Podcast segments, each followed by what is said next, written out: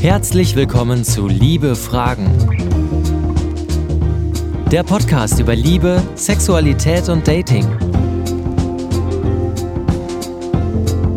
Hier erzählen Menschen ihre Liebesgeschichten. Und heute zu Gast bei Gesa Box Jana Baccio ist wieder da und wir machen jetzt die Community-Folge. Ihr habt über Instagram einfach eure Fragen an Jana Baccio, Sexualpädagogin und Aufklärerin hier im Netz und auf Social Media gestellt und ähm, ich habe sie an sie weitergeleitet. Also werdet klüger, und danke für eure Fragen. Beim nächsten Mal macht einfach mit.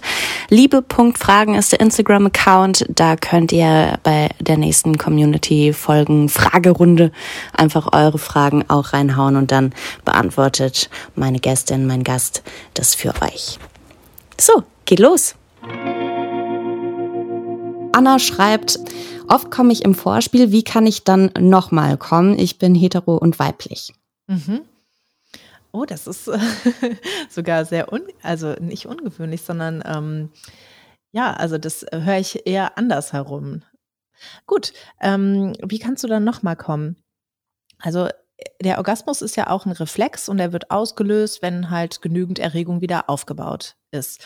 Und jetzt kann es ja sein, dass du nach dem ersten Orgasmus, dass halt die Erregung dann erstmal wieder total abgesunken ist und trotz alledem kannst du, wie ich so schön gesagt habe, die, die Welle weiter reiten des Orgasmus, wenn du ähm, die Körperspannung auch nutzt. Also vielleicht versuchst du so ein bisschen mehr mit deinem Beckenraum zu arbeiten und auch mal anzuspannen, entspannen, anspannen, entspannen und dass du die Atmung gleichzeitig mitnimmst und eine tiefe Bauchatmung machst, weil du da viel mehr so in diesem Gefühl dieser Erregung bleiben kannst. Also, dass du das, die beiden Parameter Bewegung und, beziehungsweise Tonus und Bewegung für dich nutzt. Hm, Stefanie möchte wissen, was für dich guter Sex bedeutet und was man da lernen sollte. Guter Sex ist für mich, wenn ich eine intime Zeit verbringe, mit, entweder mit mir oder mit einer anderen Person, ähm, bei der ich hinterher sage, dass es mir besser geht als vorher. Das ist für mich guter Sex. Ist nicht gebunden an einen Orgasmus. Janina möchte wissen, wie plane ich Sex, wenn ich Kinder habe? Genau, also wenn wir jetzt mal all unsere ähm, Vorurteile von, ähm, von Spontanität und wie es sein muss, perfekterweise und so weiter beiseite räumen, dann hilft es total, wenn Kinder da sind, auch sich zu verabreden zum Sex. Und ob dann tatsächlich der Sex stattfindet, wie man ihn so kennt, also so wie, wie er häufig gezeigt wird. Penetration ist ja nochmal die andere Frage. Vielleicht ist es auch, dass man sich dann einfach nochmal in den Arm nimmt oder ganz intensiv küsst oder so, weil das vielleicht lange Zeit auch nicht gemacht wurde. Also ich glaube, häufig ist Sex die, die Messlatte dann auch so weit da oben, dass vielleicht Sex gar nicht an erster Stelle steht, sondern mal ja, einfach nackt sein, wieder miteinander, sich anfassen ähm, und so, aber sich tatsächlich zu verabreden. Ähm, bestenfalls natürlich auch in einem gewissen Abstand, also dass sowas regelmäßig stattfindet, beispielsweise einmal die Woche, immer Samstagabends um 8 Uhr treffen wir uns hier und dann haben wir eine schöne intime Zeit zusammen. Oder alle zwei Wochen, wie es halt für euch passt, aber wirklich, ich würde fast sagen, mit Termin im Kalender eintragen. Torben hat gefragt, was hältst du von, von Sexualkunde in der Schule? Von Sexualkunde in der Schule halte ich ja nicht so viel, zumindest wie ich selbst groß geworden bin und was ich so gehört habe, wie Kinder und Jugendliche heutzutage noch groß werden. Ich finde, Sexualkundeunterricht in der Schule darf auf jeden Fall viel mehr das Thema Lust in den Fokus nehmen und auch Konsens in den Fokus nehmen, weil ich das Gefühl habe, dass viele Jugendliche nicht da herangeführt werden, was sie eigentlich selbst wollen. Also sowas wie soziale Kompetenzen, finde ich, gehört unbedingt mit dazu. Wie merke ich eigentlich selber, wo ist meine eigene Grenze? Und dass es auch dazu gehört, Nein zu sagen und nicht nur Ja und Amen zu sagen, dass das eben so, so wichtig ist. Ein Nein ist ein Nein, muss nicht begründet werden. Und solche Grundsätze gehören für mich mit dazu. Ähm, ja, und auch richtige, in Anführungsstrichen, Körperaufklärung. Also, dass ähm, ich weiß, wie die Genitalien korrekterweise aussehen und dass ich weiß auch, was sie ähm, uns bringen können. Und dass es eben nicht nur lustfremd, sondern lustnah weitergebracht wird. Anne fragt, ab wann macht Sinn, eine Vorliebe beim Sex anzusprechen? Oder sollte man lieber sich erstmal rantasten und gemeinsam erfühlen, ausprobieren?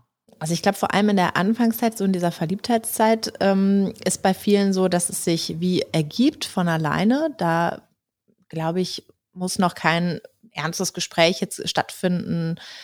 So habe ich das übrigens ähm, total gerne oder so will ich das jetzt immer haben. Ähm, und bestenfalls findet man das ja dann in diesen Interaktionen auch schon so ein bisschen raus. Und wenn man aber merkt irgendwie, oh, Mm, das, das wird irgendwie hier schwieriger, finde ich, dann darf man so ein Gespräch ja schon nochmal suchen. Ähm, bei anderen Sexpraktiken, ähm, wo es ja vielleicht auch um Macht und Hingabe geht, äh, finde ich, gehört so ein Gespräch wiederum schon an erste Stelle. Also, dass man klar macht, so, das sind meine Vorlieben, das sind meine Grenzen, das ist das Safe Word und so weiter. Und dann kam noch eine Frage von Benny und äh, die fand ich ähm, so äh, interessant, weil, weil er so nach quasi, wie finden Frauen das allgemein äh, fragt. Und da war ich schon äh, sehr gespannt, was du sagst. Und zwar wollte er wissen, schlucken oder spucken. Wie sehen das Frauen allgemein? Äh, also wenn ich dazu jetzt allgemein, also das, was die Mehrheit sagt, ähm, die Antwort geben müsste, dann ähm, würde ich sagen, weniger Frauen schlucken, als dass sie spucken. Also ähm, genau, geben halt einen Blowjob und wollen es aber nicht schlucken. Und ähm, gleichzeitig geben wesentlich mehr Frauen äh, überhaupt einen äh, Blowjob oder Oralsex, als dass sie ihn empfangen. Ähm, genau. Aber ähm, äh, ich, ich weiß leider keine Zahlen jetzt dazu, aber ich meine da noch eine Studie ähm, letztens gelesen zu haben, dass eben die Mehrzahl und viele gehen ja dann auch über die eine eigene Grenze hinaus und schlucken trotzdem, obwohl sie den Geschmack eigentlich nicht so angenehm finden, kann man ja vielleicht auch mal drüber sprechen, so du hier, ich schluck vielleicht auch mal gerne, wenn du vorher was Gescheites isst oder so oder trinkst oder, oder so, ne? Also vielleicht wäre das ja auch was, ähm, worüber man äh, sprechen kann. Aber genau, um die Frage zu beantworten, also ich glaube, die Mehrheit der Frauen schluckt nicht so gerne. Das waren tatsächlich die Fragen, die reingekommen sind. Ein paar haben sich gedoppelt, auch gerade mit der ähm, Aufklärung in der Schule.